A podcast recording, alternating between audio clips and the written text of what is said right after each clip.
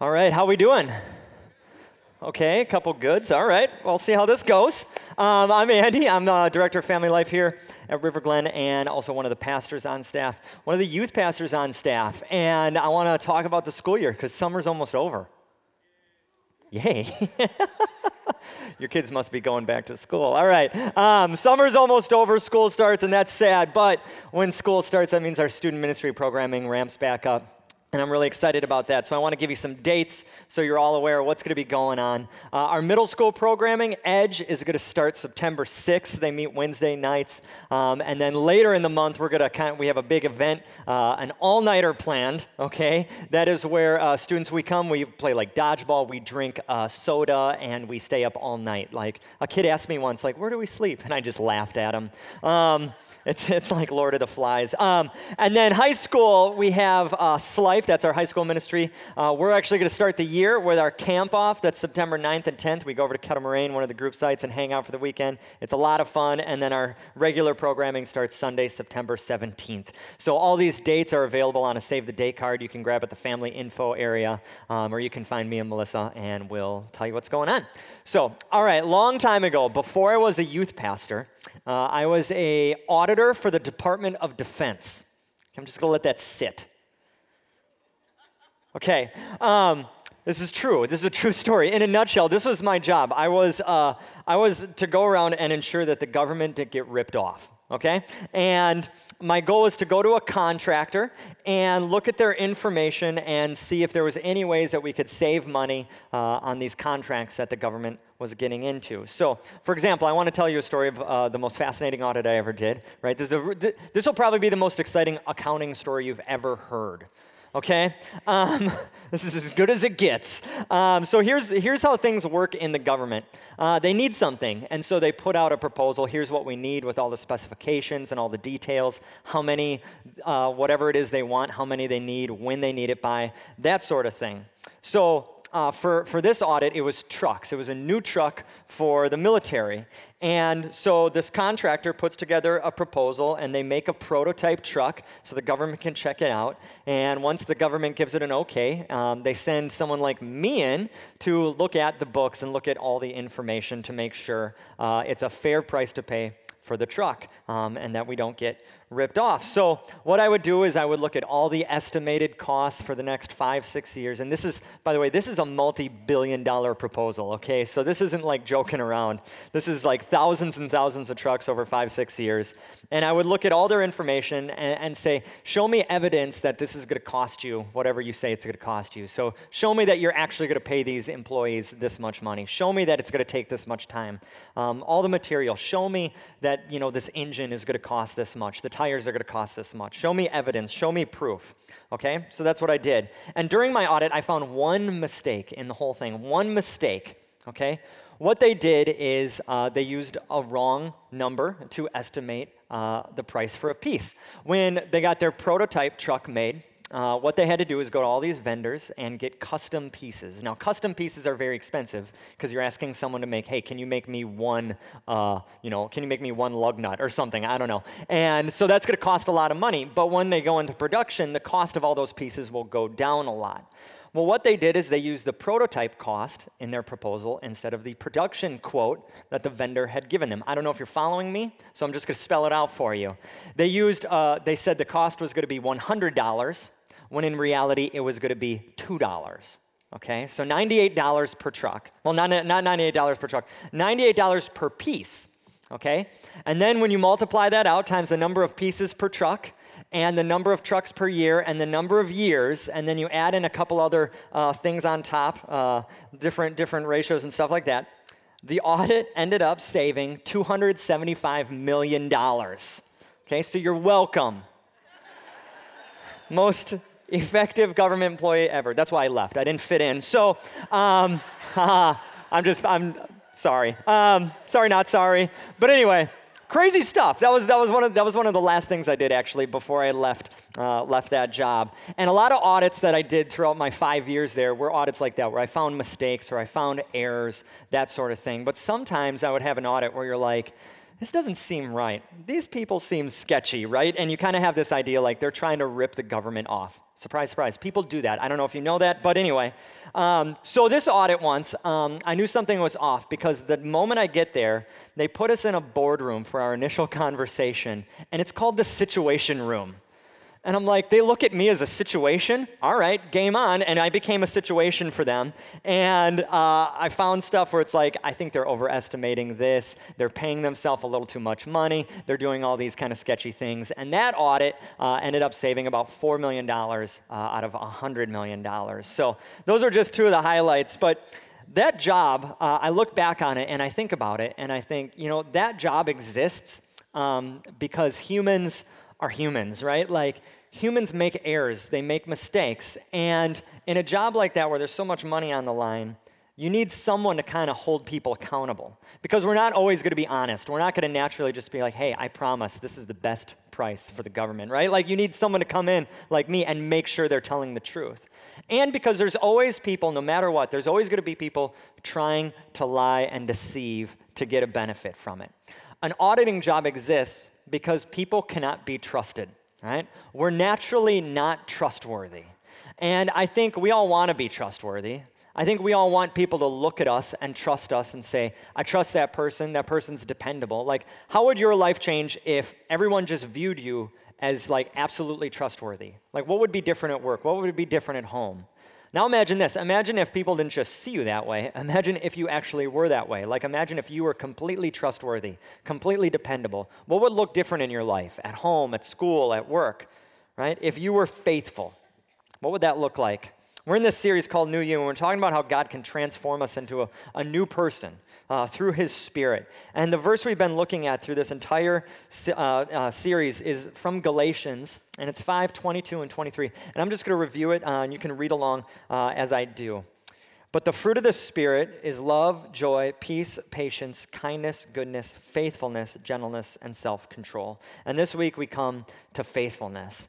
And as we've talked about throughout this series, these aren't just characteristics or qualities that we strive for on our own, right? As Ben said, this is, this is a result list. This isn't a to do list. This is the result of God's Spirit working in us and producing something. And so today, as we focus on faithfulness, I hope to answer a couple different questions. Why is it so important that we grow in faithfulness? Right? In, in reliability and integrity. What challenges get in our way that stop us from growing in faithfulness? And how is God going to move us past those challenges and, and create uh, a new version of us, a new you? So, to start off, we're going to look at a parable uh, from Jesus. And we're going to be in Matthew 25 if you want to grab a Bible or open up your Bible there. And we're going to be looking at a parable that's commonly called a, uh, the parable of the talents or the parable of the bags of gold. And Jesus told these parables, these stories, to kind of give people a picture of what God was like, what the kingdom of heaven was like. You know, you're, you're, you're going to be in this relationship with God. Here's kind of what it looks like. You're going to end up with God someday. Here's what it's like in His kingdom, how it's different than the world around you. And so here's what He says. Here's what the kingdom of heaven is like. It's Matthew 25, uh, 14 through 30. I'm going to read the entire uh, passage. He says, again, it is going to be like a man going on a journey who called his servants and entrusted his wealth to them. To one he gave five bags of gold, to the other two bags of gold, and to another one bag, and each according to his ability. Then he went on his journey. The man had received five bags of gold, went at once and put his money to work and gained five bags more. So also the one with two bags of gold gained two more. But the man who had received one bag went off, dug a hole in the ground, and hid his master's money. After a long time, the master of those servants returned and settled accounts with them. The man who had received five bags of gold brought the other five. Master, he said, you entrusted me with five bags of gold. See, I have gained five more. His master replied, Well done, good and faithful servant. You have been faithful with a few things. I will put you in charge of many things. Come and share your master's happiness. The man with two bags of gold also came. Master, he said, You entrusted me with two bags of gold. See, I have gained two more. His master replied, Well done, good and faithful servant. You've been faithful with a few things. I will put you in charge of many things. Come and share your master's happiness. Then the man who had received one bag of gold came. Master, I knew that you were a hard man, harvesting where you have not sown and gathering where you have not scattered seed. So I was afraid and went out and hid your gold in the ground. See, here is what belongs to you. His master replied, You wicked, lazy servant. You knew I, that I harvest where I have not sown and gather where I have not scattered seed. Well, then, you should have put my money on deposit with the bankers so that when I returned, I would have received it back with interest. So take the bag of gold from him, give it to the one who has ten bags. For whoever has will be given more, and they will have an abundance. Whoever does not have, even what they have will be taken from them. And throw out that worthless, lazy, that worthless servant outside into the darkness where there will be weeping and gnashing of teeth. All right? So you get this contrast you get this contrast between faithful and unfaithful. And what I think is so important about this parable is that it helps define for us uh, a couple really important things. First, it tells us what faithfulness is in God's eyes and Jesus' eyes, and why it's so important that we strive for faithfulness. First, I, uh, we tend to think as faithfulness as just being honest, right? Like not lying, not cheating, that sort of thing. But it's so much more than that. According to Jesus in this parable, faithfulness is about dependability, it's about reliability, uh, trustworthiness, and integrity. And in the parable, this man, he gives his servants money based on their abilities. So it's not haphazard, it's not random. He says, I know you can do this. Here you go. Um, I trust you to do what I need you to do. And in the end, the faithful servants are the ones who embrace the task and do what needs to be done. They're dependable. The other servant, because of fear, doesn't do what's needed, and he shows himself to be lazy, unfaithful. So, Jesus, through this parable, he helps us understand that faithfulness is more than just honesty, it's also about dependability, trustworthiness. Second, here's why developing faithfulness and living a faithful life is so important. Because if we do it, God is going to look at us and say, Well done, good job. Right? You really only hear good job um, when you've done the job you're supposed to do and you do it well right? When you don't do a good job or you don't do what you're supposed to do, you don't do it well, Jesus is clear, you're not getting a good job. Right? You're not getting a good job from him. You're not getting like a participation award. You're lazy and you're getting tossed out or something, right? So, according to Jesus, receiving good job is the goal. Like, that's it. There's nothing better you could hear from God, right? That's what I want to hear. It's what we all want to hear. Good job from our Creator, from our Heavenly Father. I, I know that for for a boy like growing up, you just want to hear your dad be proud of you. You just want to hear him say, Good work, right? But now imagine your heavenly father saying it. How incredible would that be? And it comes from being a good, faithful servant. Think of it this way according to Jesus, a successful life is a life that's lived um, faithfully and for the good of others, for the good of God. Right? A good, faithful life is the measure of success. Last week we talked about what it meant to live a good life and I define it as a life lived for God and others. It's a life about God's purposes that benefit other people. And Jesus adds to that, he said, here's what the measure of success is it's a good life, and it's a faithful life, it's a dependable life, a trustworthy life, a life of integrity. So, to Jesus and God's kingdom, faithfulness is one of the measures by how God will judge uh, how successful our life is. So, faithfulness isn't just something God wants us to do, but it's definitely something He wants us to be. It's something He wants to define our life. A successful life is a good and faithful life. And so, if you're a follower of Jesus, that's the goal, that's the target that we ought to be aiming for. That's what we want to hear. Well done. Okay? And if you're not a follower of Jesus, listen along because I think you're going to get a picture of what it really means uh, to follow Jesus and, and obey Him. So, follower of Jesus, you want to hear good job. Well, how do we get that? What does that look like in our life? Right? What does faithfulness look like in my life and in your life? I think it's always helpful to have an example when we ask, what does this look like? And for faithfulness, I think the best example is God Himself. No one is more faithful than God. All throughout Scripture, we get a picture of a God who is faithful, who is trustworthy, who's, who's doing things. He says, See, I did this for you. I did this for you. You can trust me. You can rely on me. I'm dependable. I am faithful. So, if God is our example, then how does that, um, what does that look like for us as people? Well, several things. I think faithful, dependable, trustworthy people, they're honest, they make and keep promises, and they're people of integrity. They're honest, just like God is honest. Psalm 30, 33 4 says, For the word of the Lord is right and true. He is faithful in all that he does. All he does. God, what God says is truth, it's honest, it's real, it's, it's the authority, and, and everything he does or everything he promises to do, he does. He is faithful, and he calls his followers to imitate that. Colossians 3 9 says, Do not lie to each other, since you have taken off your old self with its practices. So, as a follower of Jesus now, you're not that anymore, right? Now, you, now you're honest. Now you tell the truth. And as a follower of Jesus, truth is the expectation.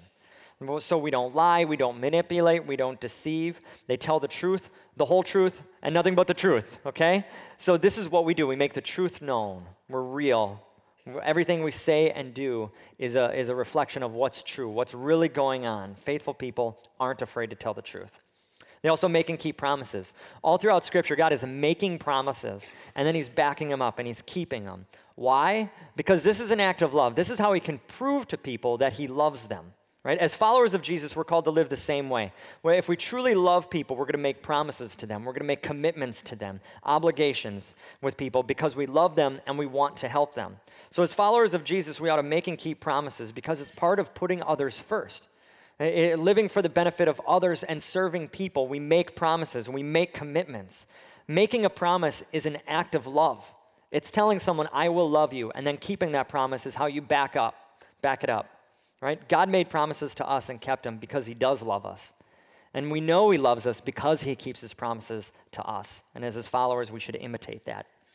Now, we make it a, a little confusing. And, and, Jesus addresses this. Uh, in a Sermon on the Mount, he's talking to people who are making promises, and he says, Here's the deal let your yes be yes and your no be no. And what was going on at that time is people would make promises and they would swear by God. They would be like, I swear by God, I will do this for you. And that meant, okay, I'm really going to do it. And then other times they would swear by something else, like a donkey or their house or their foot. Okay, I don't know, but that's what they did. And what that meant is, I'm going to do this for you, but the standard is lower that I actually follow through on it. Jesus says, quit playing games. If you say you're going to do it, do it. Otherwise, just say no, right? This is the standard. There are no degrees of commitment when it comes to following Jesus. You're either going to do it or you're not going to do it. Okay? Finally, they are people of integrity, meaning faithful people are consistent in who they are. They're not someone else over here and someone else over here and then real at home. They are them all the time. They are genuine and they are authentic people. And I think Jesus shows us what this looks like, especially during his crucifixion and the trial. When he was put on trial, he was questioned by both the Jews and the Romans, and he could have easily answered their questions um, uh, according to what they wanted to hear. And he could have told them exactly what they wanted to hear and got out of the whole thing, right? And, and then he, would have, he, he wouldn't have had to do it. But the thing is, that's not integrity. That's not being you. What he does is when he's questioned, when they, when they mock him, when they beat him, when they do all these things and they're asking these questions, he tells them the truth. He stands by who he's always said he was. He, he gives the answers he always gave I am God, I am from heaven right? And, and in the end, it costs him his life. But that's integrity. It's integrity. It's being you. Integrity comes from the word integer, and an integer is a whole number. It's complete, it's never divided, it's never a fraction. And we could think of ourselves like that. We're people who are complete. We're always ourselves. We're never divided. We're never one thing here and something else over here. We're people of, of integrity. Jesus was, and his followers should be as well. So that's what faithfulness looks like. That's the expectation by God for us. But let's be honest. That's not where we're at. Like, we don't start there. We don't start as being honest. We don't start making and keeping promises. We're not people of integrity. We're born selfish. And, and we're, we're not always reliable. And we're not always dependable. And sometimes we're ashamed of who we are. And so, because of this selfishness and the shame in our life, it kind of over time builds up. And we become people who are unfaithful. Unfaithful. So, instead of being honest, we can deceive. We deceive people. And this is more than just lying. You know, lying is deception, but it's more than that. We get really crafty in how we do it. So we can straight up lie, you know, be like, oh, that chicken was awesome. It was horrible. Right? Like that's that's, that's what we do. You look great. What is that? What's what is that? Right? Great job. That was horrible. I should have done it, right? I'd never do that. I already did it. Well, straight up lie. We straight up lie, but we also lie in crafty ways. We tell maybe part of the truth and we hold back the lie. Right? We don't tell the whole story. I'm going to be late. I got to stop at the store. I am going to be late.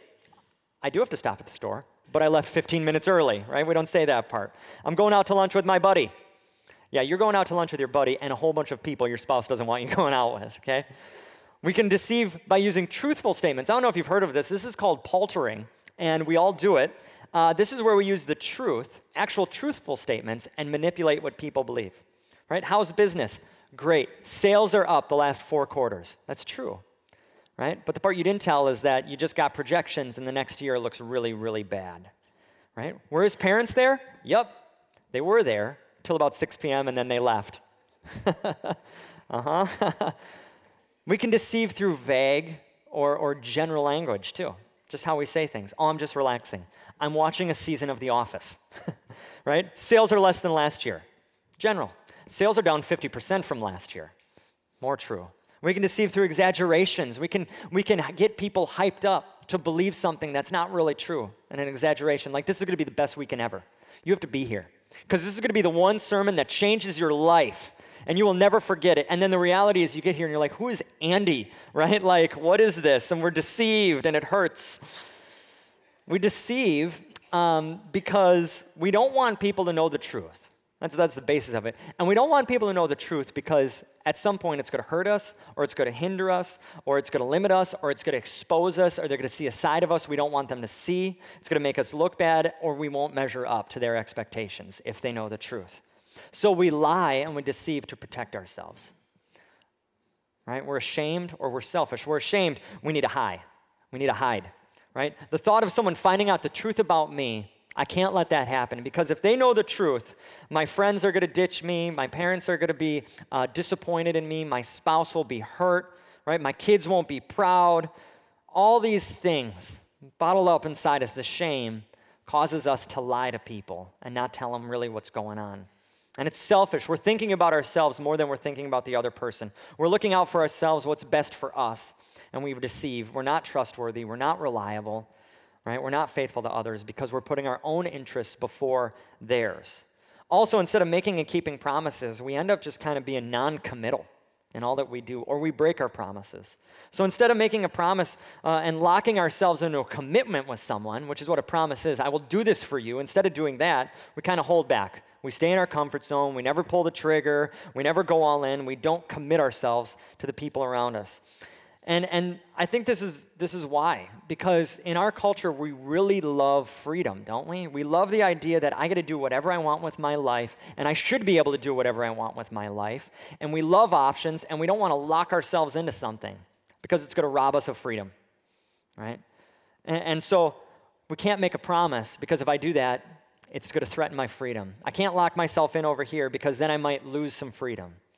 And we, and we bail. Why do we do this? Freedom isn't the problem. Freedom's not the problem. It's great. What's the problem is, is we're selfish. We're selfish. We can't, we put our needs before other people, our desires over other people's, our, our options and our freedom over other people's. And again, it's all about self interest. It's about protecting ourselves, not losing out, not risking, not sacrificing. And this is why we fail to keep our promises too. Sometimes things happen that we can't control, and we can't keep our promises. That's not what I'm talking about. I'm talking about the times when at a certain point it's too hard, it's going to cost me too much, it's not going to work out, it's not worth it anymore, right? It's a threat, it's too risky, and we bail, and we run, and we hide. And we put ourselves over others, and we look out for ourselves, and we end up becoming people who can't be trusted, can't be relied upon, can't be depended upon. Last, instead of living lives of integrity, we pretend to be someone we're not. We don't always present who we are, do we? Right? Instead of being true to who you are, regardless of the situation, we look at every situation and we present ourselves differently, right? At home, we're different than who we are at work, at school, at church, at a social function, whatever it is. We're a different person everywhere, right? We're, and what the problem with that is that's, that's definitely not integrity. Um, our culture, though, makes it really easy to do this because we value uh, privacy very highly. We love privacy, which means we can hide all the different parts of our life that we don't want people to see. But then there's a public side to our life, right? There's, there's the social side to our life Facebook, Instagram, Twitter, Snapchat, all those sides. We get to control what goes out there. So we end up in this position where we can hide the ugly and we get to showcase the good. And we become whoever we want people to see, right? I know I do this. I do this, right? Like, you're never going to see uh, like a detailed explanation of an argument I got into with my wife on Facebook, right? Like, what is Andy doing? He's yelling, right? That's not going to be on Facebook, okay? Or like a video of me yelling at my kids on Instagram, hashtag bad dad. Like, it's not going on. I'm going to hide that. This is what we do. We don't want people to see that side of us. And, and it allows us to create a perception of this is who I am in every different situation. And that's not integrity because that's not who you are. And the reason we do this, again, selfish, selfishness. We put our needs over other people's, or we're really ashamed. We're ashamed of who we are. We don't want people to find out. Even if it's not bad, we just don't want people to know who we really are, who we can really be, the dork that I really am, right? Because if they know they'll reject me, if they know they'll hate me, if they know I'll be an outcast, she won't like me, he won't like me. We protect ourselves. So, really, we're a mess. Um, what we have to come to terms with is that when we don't start out faithful, we're not naturally faithful. It's not a natural thing. It has to be something we're transformed into. That's the bad news. We're, fi- we're unfaithful uh, for two reasons, right? Because we're selfish and we're thinking about ourselves first, or we're ashamed and we're trying to hide who we really are because we can't let people find out, right? And, and the problem with being unfaithful is we miss out on so much. We miss out on helping people. We miss out on being part of God's kingdom and, and being used, our gifts, our abilities, all this. We're, we're not dependable, so we can't be used. But most importantly, what we miss out on is that moment where God will look at you and say, Well done, good job. I don't want to miss out on that. I don't want to miss out on that. I don't want you to miss out on that. That's the bad news that being unfaithful causes us to miss out on all these amazing things in life. But here's the good news because of Jesus, that can all change. We can move past all the reasons we deceive, and through His Spirit, we can become faithful people. Because of Jesus, we are freed to be faithful, and it is possible to become faithful, and with the help of His Spirit, we can become faithful. So, our selfishness that affects all areas of our life, all areas of our life, especially our relationships, especially our relationships. But the one relationship that selfishness affects the most is your relationship with God. Selfishness is a form of rebellion, it's a form of sin, and that sin causes separation between you and God. But because of Jesus and what he did, his death on the cross, right?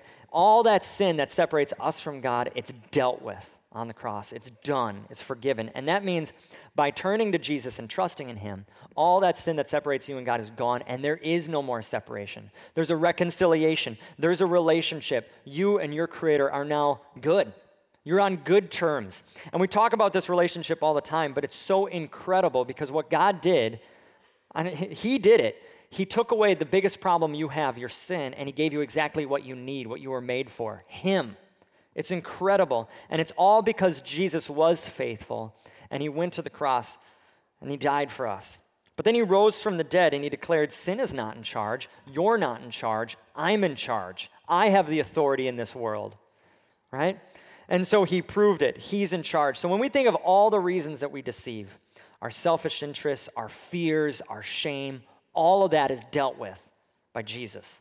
All of it is dealt with. The fact uh, is that the more we trust in Jesus, our desires will be met. Right? Our selfish desires, they, they control us. But Jesus says, if you turn to me and you trust in me, I will meet your desires. You no longer have to go out and try to meet them yourself. Right? The fear of being found out. Truth, you're already found out. The creator of the universe knows every moment of your life, all the bad, all the good, everything. You're already found out. So when we're freaking out about being found out and people knowing who we really are, what you need to remember is that the one person's opinion that actually matters, he's already found you out. And he says, I love you. There's nothing you can do to get me to stop loving you. I sent my son for you. Get over yourself and just accept it right? He loves you so much, so much that when you're worried about, oh, I don't, I don't want people to know who I really am, God says, I know who you really are, and you're worth it, and I gave you my son, and I love you, and there's nothing you can do to change that. Nothing. And this, this, this fear of losing control and being locked into commitments, this freedom thing we have going on, where we just want to be in control, Jesus is in control. And he loves you. He's in control and he loves you, so you can let go. You can let go. Jesus is in charge. Selfishness isn't freedom. Chasing your own desires, looking out for your own interests, that's not freedom. That's a form of slavery. Real freedom is letting go of that, accepting the fact God is in control of my life and He loves me. He knows what's best. True freedom comes when you can let go of your own interests and you can just go out and love people. That is true freedom. Freedom comes when you ignore your own desires and you just let go and you trust God. That's freedom. So by turning to Jesus, we can move past all these fears. We can move past our selfishness. We can move past our shame of who we are. He loves us, He's in control, He's in charge, He's faithful to us, and He's given us His Spirit to work in us.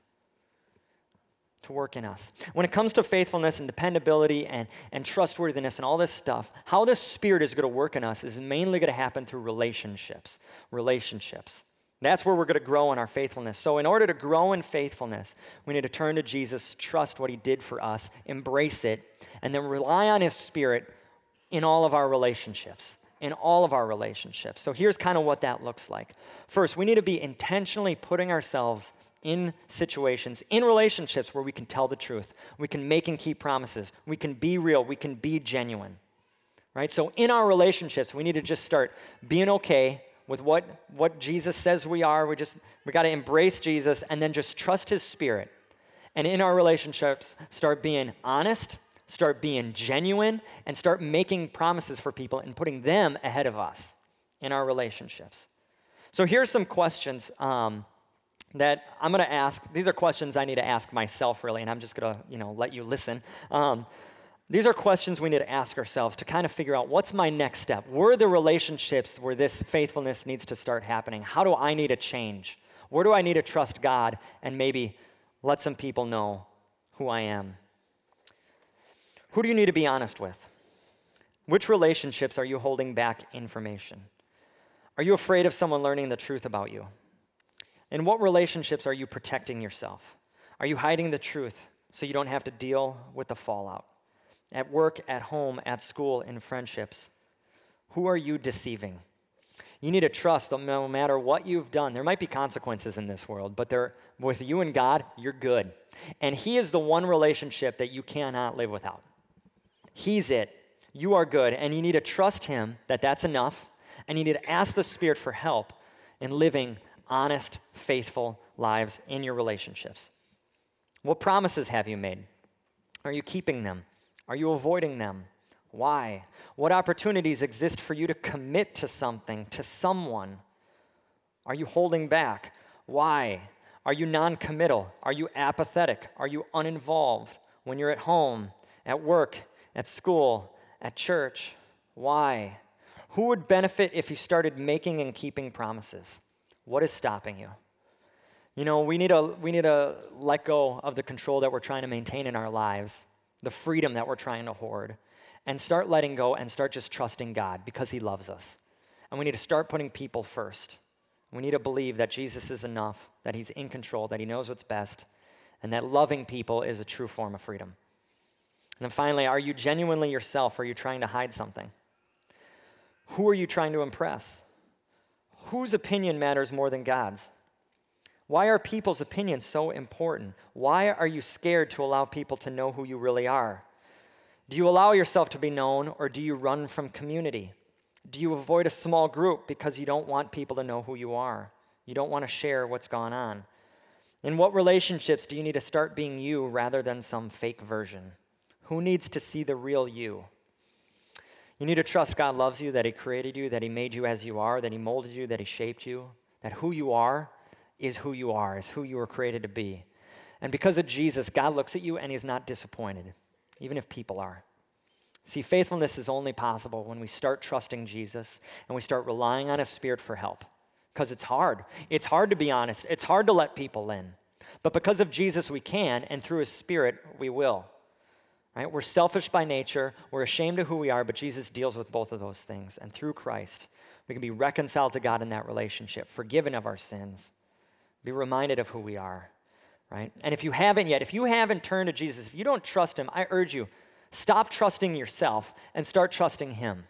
Start trusting him. And with the help of his spirit, you too someday could hear those words Well done. Well done. Well done. In a moment, we're going to celebrate what Jesus has done for us by remembering how he made it possible for us to live this new life, to even, to even, to even make it possible for us to hear those words from God. And, and after this next song, uh, which is about God's faithfulness to us, we're going to respond through communion, through taking communion. Uh, in communion, as the trays are going around, we invite all the followers of Jesus uh, to take the piece of bread that represents Jesus' body, to take the juice that represents his blood that was poured out for us for the forgiveness of our sins, and take it in, remembering the promises that God has made us, that he is for us, that he loves us, that he's not done with us, and that He gave us His Spirit to work on us and make us new people.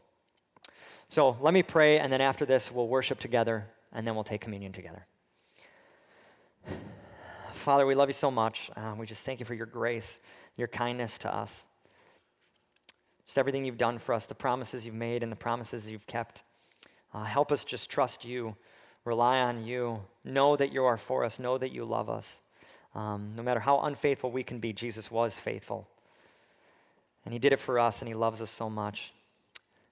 Help that just be the truth we, we lean on, and then help the Spirit just change us. Give us courage to leave here and maybe start telling the truth, being who we are, making promises and fulfilling them. We need your help because faithfulness is hard, uh, but we know you're in us and we know you will help us. We love you. We thank you in Jesus' name. Amen.